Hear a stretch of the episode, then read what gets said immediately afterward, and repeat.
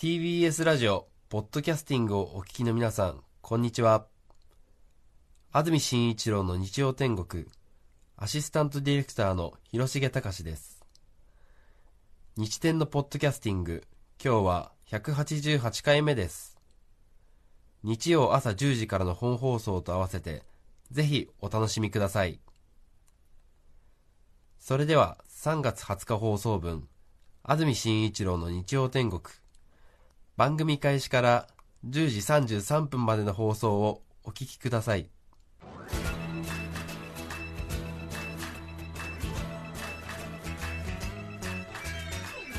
安住紳一郎の日曜天国。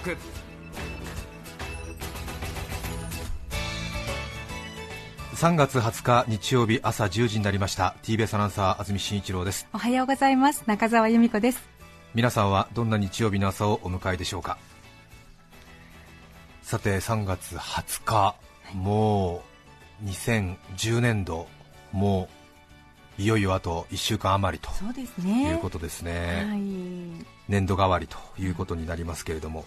いろいろな手続きなどもあると思います。お忘れのないようにというところですけれども、そうですね、私は残念ながら、本当は3月18日までだった私の福利厚生手当、私サラリーマンなものですから、はい、会社から厚生手当っていうのが出るんですね。あれは何でしょうか。保険組合から出るんでしょうか。会社勤めの方は経験ある方いらっしゃるかもしれませんが、なんかこうなんだろう、なんか保養施設みたいなのを使っていいみたいな権利があって、それを年度末に使ってない人は何かそれにキャッシュではないんですけどね、なんかそれに伴うような、何かあ人間ドックとか、何かそういう資格を取ってくださいみたいな、そういう、まあ、ありがたいことに、そういうなんかものがあって、それを年度内で申請しないとその権利がなくなってしまうということで、大体ほとんどの皆さんは人間ドックを受けたり、あるいはなんだろう、資格試験かなんかを受けたりするのかな、それに当てるんですけれども、私毎年のようにその権利を流しちゃってるんですよね。見送ってるんですか。ビビたるものなんですけども、ビビたるといってもまあ1年分なんで、1年多分1月2000円分ぐらい出てるんで、多分トータルすると2万4000円とか3万円ぐらいになるんですけども、 その権利をもう毎年のように流しちゃってるんですよね。ものすごくなんかこう損した気分になるじゃないですか。なりますね。それでなんか他のところで会社からむしり取ってやろうみたいな気持ちになってなんか変な感じになっちゃったりするんですよね。ポストイット持って帰ってやろうみたいな。小さいですね。小さいでしょ。会社からね、まあフィクションですけどね、会社からポストイットかっぱらって家の電話の横のメモ帳にしてやろう、俺厚生手当流れてっからなみたいな。最近ポストイットをたくさんお使いになってらっしゃる方いらっしゃいますかみたいな。そんなにかっぱらってやったよ。フィクションね、フィクションだけどね。正しく言うとね、横領特別背任かな。そうですよ、まあ、株主訴訟まであると思うけれど、いいですよ、受けましょう、フィクションですけど、私はその腹いせに会社からポストイットをかっぱらってやりましたよ。大量にね。使うのか家でポストイットをっていう感じですけども、今何でもポストイットうち、一人暮らしだけど忘れない、自分が自分にポストイットですよ。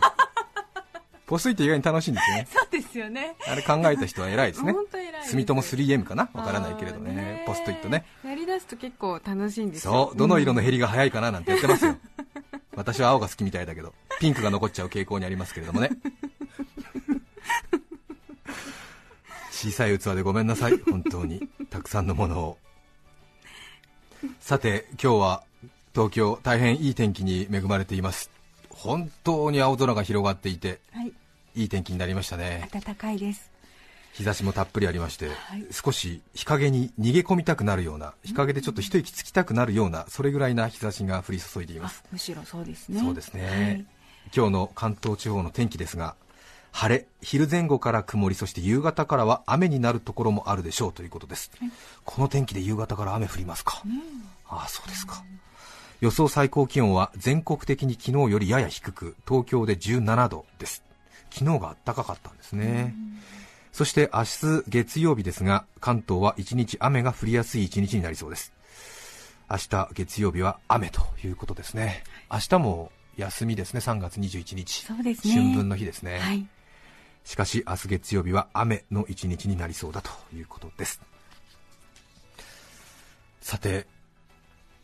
東北を襲いました震災からおととい金曜日で丸1週間ですね、はい、この1週間本当にこの震災のことばかりを考えています、はい、そういう方が多いと思いますが、本当に時が止まったようにこのことばかりを皆さんも考えていると思いますが、当然これだけの被害があったわけなので当然だとは思いますが、毎日テレビや新聞を見て涙がこぼれますね。本当に私も涙が止まりませんが、はい、関東でも物がない、ガソリンがない、そして停電は随分これからも長く続くようだと、東北の人たちはもっと辛い思いをしているんだから、肉親をしない、家をしない、そのことを思えばと自分自身にね言い聞かせるものの、本当にそうですね、人間は弱いもので、何かやっぱりこう自分のイライラ、自分の弱さをぶつけるところを求めてしまいがちですね。不安で仕方がないので多分そういうことをするんだろうと思うんですが、そうですね、私自身もなんかこう自分自身全く何不足なく生活できているのにイライラしちゃって、はい、なんか夜中で一人テレビに文句言ってみたり、はい、なんかスーパーに行って物がないと、ないなんて言ってねそうですね、皆さんねそれぞれが最良の行動を起こしているんだろうけれど、それでもなんかこう誰かを罵っていないと自分の気持ちが収まらない、うんうん、自分の意見を無理にでも他人に言い聞かせたいみたいな、うん、ここがこうだからこうなんだよみたいな、うんうんうん、そういうような風潮になってしまって、日本全体がなんとなくギスギスしていくなという感じを実感しています。皆さんはどうお感じでしょうか。いつラジオ聞いてる方からお便りいただいたんですが、はい、神奈川県47歳の女性の木助さんという方なんですが、3月15日の朝日新聞に中井久夫さんという精神科医がこんな話を載せていました、はい、自分自身の阪神大震災の経験とその時の被災者の分析、また第一次世界大戦の兵士の分析から、人間が気を張っていられるのは40日から50日が限界という内容が書かれていました。また高知県のお医者さんは、できることだけをやる、できんことはできんのだ、真剣は疲れるのだ、きっちりした気持ちでいつも命と向かい合うと僕はきっと潰れてしまうとおっしゃっていました。日本がたくましく立ち上がるまで40日というわけにはいかないでしょうから、遊び心を忘れないように自分ができることをしていくということでしょうか、うん、皆さんどうぞ心身の健康に気をつけてくださいというお便りいただいたんですが、当然東北の現在の惨状、皆さんそれはよく分かっているわけですけれども、はい、また直接被害を受けなかった人でもストレスが溜まってきているというのは正直現状のようですね、うんうん、そこで、はい、いろいろご批判もあると思いますが、今日は私のストレスの解放の仕方を紹介したいと思います、はいはいはい、もうこの時点でなんとなくふざけ始めてるなという感じは伝わってるかもしれませんけれども、それでも構いません。不謹慎だと断言するなら不謹慎とバッサリ切ってください。それでも私は結構です、はい、今日は私のストレス解放の仕方をご紹介したいと思います。そしてここまで言ってお気づきだとは思いますが、紹介するとは言っているものの30分皆さんに付き合っていただきたいと思いますそうですね、私は最近これで乗り切っています、私の趣味はこの番組で何度も申し上げてきた通り、はい、醤油、パンダ、合唱、この3本立てですねこの3本柱でこの 5,6 年乗り切ってるわけですいや他にもあるじゃないですか。他にもいろいろありますけれども、決してその醤油パンダ合唱だけで、この38歳の一人の独身男性が毎日満足できるわけもありませんから、はい、当然放送では言えないような趣味をあと2つぐらい持ってるわけですがそんなね、そんな醤油パンダ合唱だけでそんな全てを満足できる、そんな聖人君子じゃありませんので、放送では紹介できないような、ちょっと惜しい趣味も持ってはいますけれども、これは別に紹介するほどではありませんねそこで今日は放送でお伝えできる範囲の趣味で、はい、合唱でのストレス解放について少しお話を聞いていただきたいと思います、はい、合唱いいんですよね。これ本当にね、合唱が好きっていう人と全く興味がないっていう人にはっきり分かれると思うんですけれども、また合唱というと何か学生時代の嫌な、やらされたみたいな思い出がある方も多いみたいで、はっきり分かれるんですけれども、はい、一言で言うならば合唱の魅力は、これも何回も言ってますが、お風呂上がりのコーヒー牛乳のようだと私はよく言ってますねまたこの表現があまり評判が良くなくてちょっとね、すんなり入ってこないね。風呂上がりのコーヒー牛乳のような魅力だというふうに私は何回も言ってるんですが、はい、あまりこの表現は評判が良くありませんかつて NHK が合唱に詳しいアナウンサーがいるということで、はいはい、私のもとに取材があったんですけれども、その時も散々この話をしたんですけれども、放送でバッサリカットされてましたね風呂上がりのコーヒー牛乳のようだ、ちょっと甘めでほろ苦い、疲れた体にスーッと染み込むと私は言ってるんですよ。そうなんですね。ビールのような直接的な癒しじゃないんですよね、そしてお水のようなストレートな感じでもない、ちょっとほろ苦で、なんか時間をちょっと空いて、そして向こうには癒す気がないというね、そうそう、でスッと来ちゃうっていう、油断しているところにスッと入ってくる感じなんですけどもね、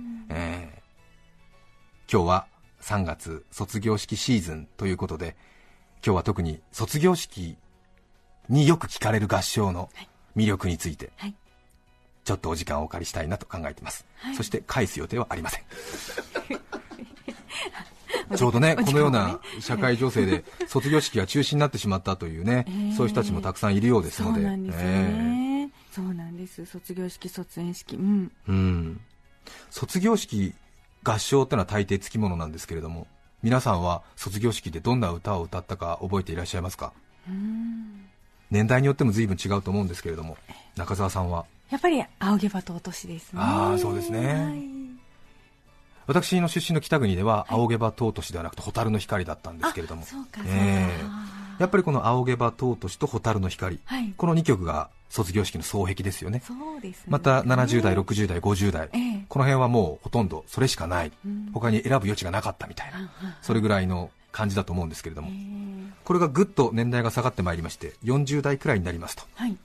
海援隊の贈る言葉を合唱しましたよとか、あの素晴らしい愛をもう一度、フォークソングに影響を受けた若い音楽の先生の影響みたいなこの辺が入ってくるわけですよね、はい、あるいは泣く子も黙る合唱界の重要無形文化財第一三章、いい曲です。いまだに私は怖いという印象しかありませんけれども、結構ね、伴奏も、はい、重厚で、そうですよね、はい、あれはピアノの伴奏者が一番の見せ所というふうに言われてますけどね、名誉ですよね。そう、はい、母なる大地の不動っていうね、心に、はい、そうです。人の子、特に男性は低音を担当しますとね、はい、全然歌の喜びが伝わってこないというね。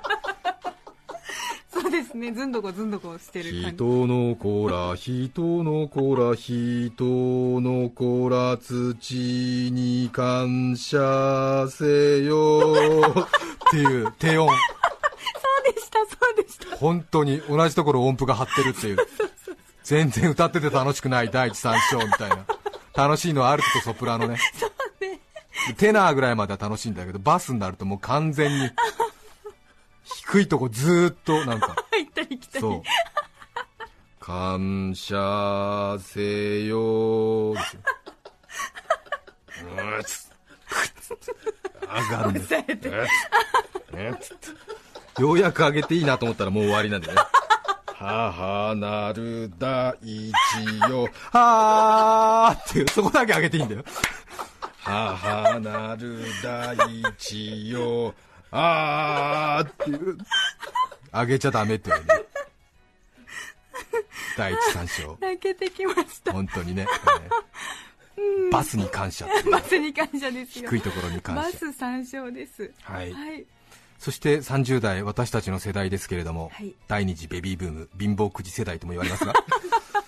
30代、私38ですけれども、まさに今日の日はさようならとかねなんで笑ってるんですか。そうだよね、はい、今日の日はさようならまた会う日まで、そうだ、翼をください、はい、あるいはちょっとポップな感じになってきますと、すだちの歌とかね、そしてここからがですね、覚醒の感があるんですけれども、はい、25歳以下になってくると、仰げば尊しと蛍の光を超える、はい、ポピュラーな曲が急に出てくるんですよね。これが見事に卒業式ソングのまさにルビコン川、もうパックリ。あ、そうなんですか。25アッパーはもう蛍の光、仰げば尊しの双璧、うんうん、でもう25からアンダーはもう蛍の光、仰げば尊しよりもその双璧を超える一曲が、それ級のでかい曲。そうなんですよ。なので25歳以下の人に卒業式の曲は何ですかって言ったら、蛍の光、仰げば尊しともう一曲必ず出てくるんですよ。これは、正式な統計じゃありませんけれども、25歳以下の認知度は 95%。 これすごいでしょ。25歳以下の 95% の人は歌えるんだよ、蛍の光並みに。なので多分あと20年ぐらいすると、はい、25歳以下の人たちが主な世代になると、多分スーパーマーケットの閉店の BGM はこの曲になるんじゃないかと言われてぐらいの曲なの、そうなの。でもそれを知らない25以上の世代の人たち、まあ、ラジオ聴いてるほとんどの人たちだと思うけれども、うん、私を含めて40歳、50歳、60歳、70歳の人たちはね、知らないわけでしょ、その人たちがスーパーマーケットをうっかり長生きしてね、行ってその曲がかかってさ、閉店がわからないみたいなことがあるかもしれないから、今日は蛍の光と仰げば尊しと、そしてそれに並ぶ3本目のお別れの歌というのをぜひ耳かっぽじって記憶に入れてほしい。はい、はい、日々進化を遂げているわけですから、私は若い人のことはとか言ってる場合じゃありませんからね。それから自分の子供の卒業式、卒園式に出て初めて聞いたという方もいらっしゃるかもしれませんけれども、曲の名前を旅立ちの日にという曲なんですけれども、はい、ちょっとね、山口百恵さんの曲のようにも聞こえてしまいますけれども、旅立ちの日にという曲なんですけれども、それではお聴きいただきたいと思います。今日は名古屋少年少女合唱団の皆さんの合唱でお聴きいただきたいと思います。この曲が今、蛍の光、仰げば尊しと並んで卒業式ソングの定番です。25歳以上の人はしっかり聴いて覚えてください。それではどうぞ。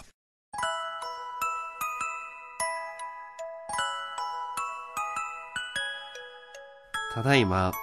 本放送では、名古屋少年少女合唱団による旅立ちの日にをお聞きいただいておりますが、ポッドキャストでは配信できません。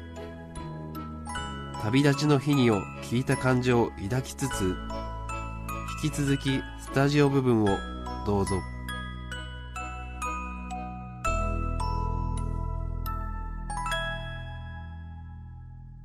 名古屋少年少女合唱団の皆さんで旅立ちの日にお聞きいただいています。はい、年配の方、やっぱり仰げば尊しだよって言ってる方いると思うんですけども、時代なんだよもうこの曲覚えてください。そうなんですね。これは1991年に作られた曲で、埼玉県の秩父の中学校の校長先生と音楽の先生が作って、それが徐々に広まっていったと経緯がありまして、中学校の先生たちが教育の現場で作り上げたということなんですけれども、影森中学校という中学校なんですが、小島昇先生という校長先生がいて、荒れていた学校を矯正するために合唱に取り組んで、そして音楽の先生が卒業式のために作りたいというふうに考えて作曲して、校長先生に作詞を頼んだら、校長先生は私にはそんな才覚がないのでって一度断ったんだけれども、次の日には音楽の先生の机にこの歌詞が校長先生が作って音楽の先生に渡したという、そういう曲なんですけれどもね。 そしてこの曲をその年卒業する3年生のためだけに教職員の先生方が歌った、はい、そしてそれだけにするはずだったんですけれども、学校の評判が良かったんでしょうね、はい、その次の年からはその影森中学校で卒業式には必ず歌う歌になった。それが1991年ですから、まだ20年経ってないんですね、そしてその歌がどんどん埼玉県で広まっていって、全国に広まっていって、今やもう蛍の光に並ぶくらいの定番の曲になったということなんですけどもね。そうなんですか、はい、そしてこの生みの親であった影森中学校の校長先生、小島昇さんなんですが、ちょうど2ヶ月前、80歳でお亡くなりになったという、ちょうど節目の年に今年になるということなんですけれどもね。うん、旅立ちの日にね、卒業式っていう感じがしますよね、うん、25歳以下はこの曲聴くともう学生時代のことを思い出しちゃうわけです。そうなんですね、ぜひぜひこれから覚えていただきたいと思います。そうですね。そして時代はどんどん進むんですよ、はい、旅立ちの日にを超えるんじゃないかというですね、卒業式の定番ソングがもう次来てるんですよ。あ、そうなんですか。もう大変なの、うっかりしてられないの次今度ね、ビリーブっていう曲なんですけれども、もうやめて、卒業式でね、ビリーブって言われた段階でもう外来語アレルギーみたいになっちゃうけど、も恥ずかしいみたいな感じあるんだけども、これが今もう若いというか小学生中学生に大人気、そして父兄の涙率 95% と言われちゃってる、聞くと泣けちゃうという、ビリーブ、信じるという歌なんですけれどもね、これは合唱ファンの私おすすめの練馬児童合唱団の皆さんの合唱で続いてお聴きいただきたいと思いますけれども、練馬児童合唱団は児童合唱団界の宝塚って言われてるんですけども、エリート集団なのに、練馬児童合唱団研究家ってのがあるね、まずで練馬児童合唱団の研究家にオーディションを受けて入らなくちゃいけない。練馬区主催の合唱団だよ。小学校2年生から4年生2年間しか受けるチャンスないの、まさに宝塚音楽学校みたいな、それでその研究家を卒業して、はい、そしてまたオーディションを受けてようやく入れるのが C 組、で C 組からさらに B 組、はい、そして B 組から今度 A 組、どうよこのジャイアンツみたいな、すごい、まあね、ちょっとね、小学生の皆さんですからこの言葉遣いは適当ではありませんし、まあ、現状をうまく表しているとは思いませんけれども、思い切って言っちゃいますが、まあ、1軍2軍3軍みたいな感じがあるわけじゃないですかきっと分かりませんけれども、それでその対外的な試合が可能なのは B 組と A 組のみみたいな、 C 組は自分のその定期演奏会とかでしかまだ発表できなくて、要するにその下部組織からちゃんと上がってきて、2A、3A、メジャーリーガーみたいな感じでドーンドーンドーンと上がってくる、ゾクゾクするでしょ、エリート集団、練馬区内でそんなに大きな合唱団があるんです。練馬児童合唱団、杉並児童合唱団、略して杉児ってあるんですけどね、杉並児童合唱団、そしてこの練馬児童合唱団、船橋サザンカ少年少女合唱団、ゆりかご会、ひばり児童合唱団と並んで、もうすごいレベル高い、びっくりしちゃう。そして旅立ちの日にの次に来るこのビリーブ、1998年 NHK の生き物紀行のエンディングテーマから卒業式の定番ソングに流れてきたという、いい曲なんですけれどもね、お聴きいただきたいと思います。私安住紳一郎のおすすめする涙ポイントは、始まって前奏の後20秒後、例えば君が傷ついてくじけそうになった時は必ず僕がそばにいて支えてあげるよその肩を、という歌詞があるんですが、私はこの3年間この歌詞に何十回と支えられました練馬児童合唱団の2人のツインボーカル、女の人の声唱から始まります、2人の声唱から始まります、はい、もう私は宮古春美か今練馬児童合唱団のこのツインボーカリストかっていう、それぐらい女性ボーカリストとしては尊敬している、痺れますから、始まって20秒、ツインボーカルを聞き逃さないように、涙ポイントはここ、参りましょう、練馬児童合唱団でビリーブ、どうぞ。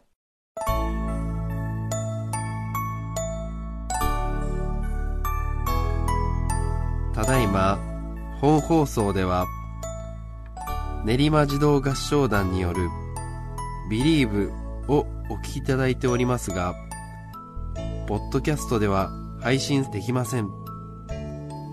ビリーブを聞いた感情を抱きつつ、引き続きスタジオ部分をどうぞ。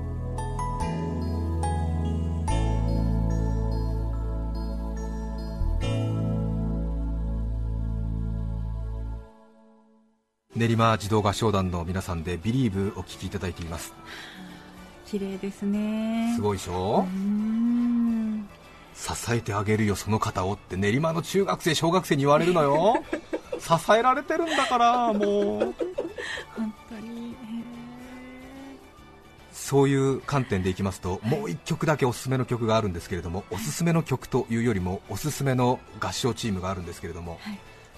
これは沖縄県の西原町という那覇の北側にある町なんですけども、そこの西原東小学校の皆さんの合唱なんですけども、同じ沖縄のキロロという人気女性デュオがいますが、そのキロロの皆さんが歌ったベストフレンドという曲、皆さんもご存知だと思うんですが、あまりメジャーな日本のポップスを合唱にすることに対しての抵抗感がある方は多いんですが、同じ沖縄県の小学生がそのキロロ先輩に当たるんでしょうか、キロロ先輩の歌を小学生が歌う、小学校の合唱なので荒削りなところが多々あるんですけれども、これがね、私今一番のお気に入りで、沖縄の小学生男子に、これ30秒始まって30秒くらいのところなんですけども、沖縄のイメージしてくださいね、沖縄の小学生男子にまだまだやれるよって語りかけられるんだよどうよ沖縄の小学生にずっと見守ってるよっていう歌詞が、もうパトライト回っちゃうよね、もうね始まって聞きどころは30秒、沖縄の小学生男子ですよ、多分まだ11歳ぐらいだと思うんですけども、まだまだまだやれるよというその強いメッセージ性がありますので、荒削りではありますけれども、ぜひお聞きいただきたいと思います。西原東小学校、沖縄県ですね、西原東小学校の皆さんの合唱でベストフレンド、どうぞ。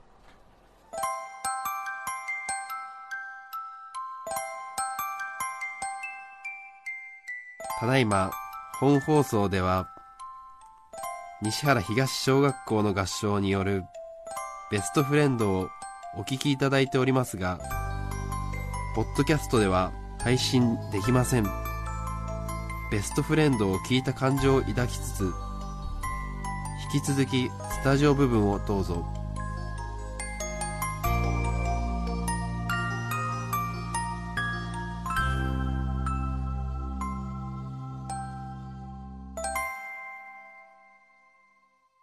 沖縄県西原東小学校の皆さんでベストフレンドをお聞きいただきました。なんかすごく卒業式の定番ソングということで紹介してまいりましたが、合唱の魅力お分かりいただけましたでしょうか、私疲れるといつもこれ聞いてます。そうなんですね、聞いた30秒のところ、もう本当にまだまだまだやれるさって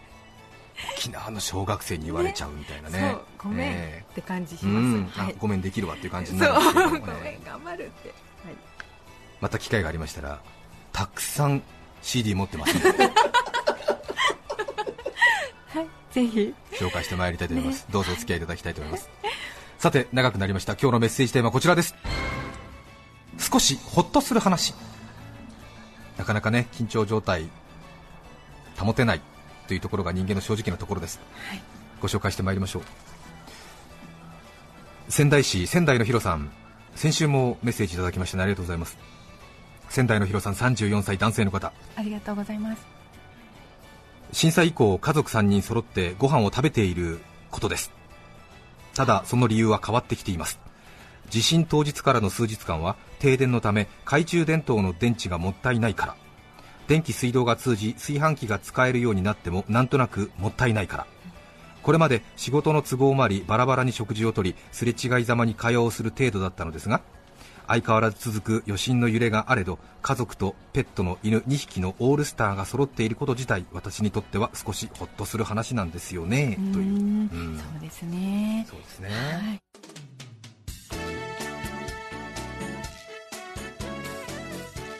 3月20日放送分、安住紳一郎の日曜天国、10時33分までをお聞きいただきました。それでは来週も日曜朝10時 TBS ラジオ954でお会いしましょう。さようなら。安住紳一郎のポッドキャスト天国、これはあくまで試供品、皆まで語れぬポッドキャスト、ぜひ本放送を聞きなされ。 TBS ラジオ954